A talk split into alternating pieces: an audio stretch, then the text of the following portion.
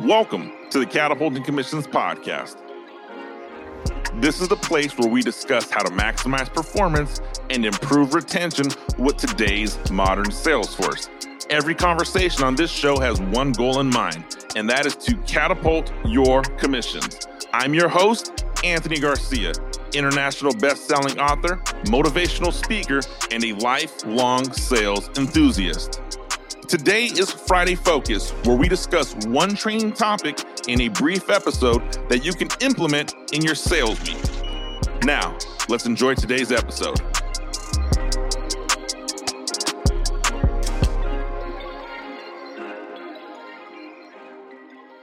The very first time I told somebody who reported to me, hey, it's okay for you to tell me when you're not getting what you need from me was the very first time that I felt liberated.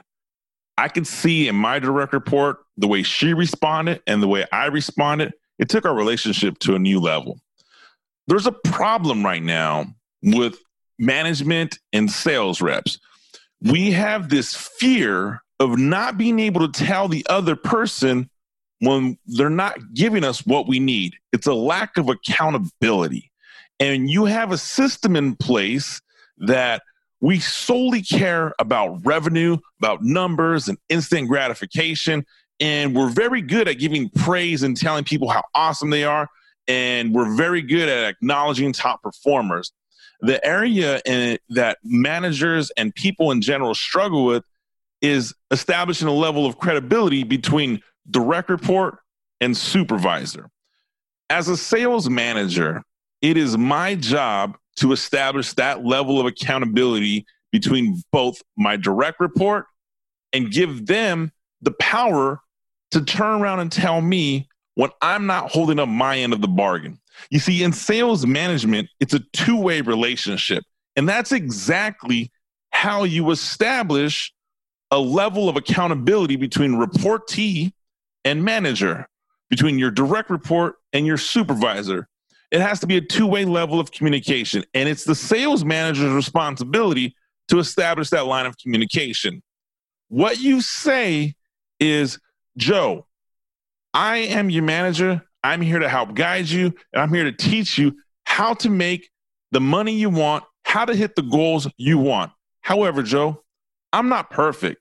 And with all honesty, man, I might mess up a few times. I'm telling you right now, the best way this relationship works is if you ever feel you're not getting what you want or what you need from me, just tell me. I'm going to be held accountable to you. I work for you. Now, I know that's different, right? I'm the manager. I hired you. I brought you on my team. But at the end of the day, Joe, I work for you. Now, in doing this conversation, I just want you to realize something. I'm also going to hold you accountable. And we are going to create a healthy relationship where we learn to hold each other accountable. And we're going to hold each other accountable to the goals we've set for ourselves. And now this creates great opportunity for me to talk about my goals with Joe, my direct report, and Joe, my direct report, to talk about his goals with me. See, when you have that conversation, you take that level of relationship from medium level, average level, to a new heightened level of respect, a new heightened level of uh, efficacy, a new heightened level of accountability. When you tell somebody that works for you, no, I actually work for you. And I want you to make sure that if I'm ever dropping the ball, you hold me accountable. The problem here is, is it's easy to have this conversation. It's a little bit more challenging to follow up with it. And in order to follow up with it, you want to set the expectations. It's always a safe zone. And by adding that extra expectation that it's always a safe zone, it has to take place on a second conversation. After that initial conversation takes place, on the next conversation you have with your direct report, hey man, I just want to let you know, I really meant what we spoke about the other day. If I ever drop the ball, please feel free. You can tell me at any time that I'm not giving you what you need from me. And I promise I'll do everything in my power to fix it and correct it. You have to have a humbleness.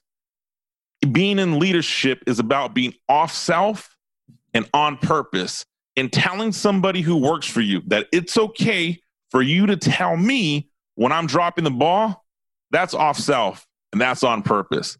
That's how you get the results you want. That's how you start having people achieve the sales goals that they've set in place for themselves. That's what I got for you guys today. I'm Anthony Garcia. Do me a favor today on this blog.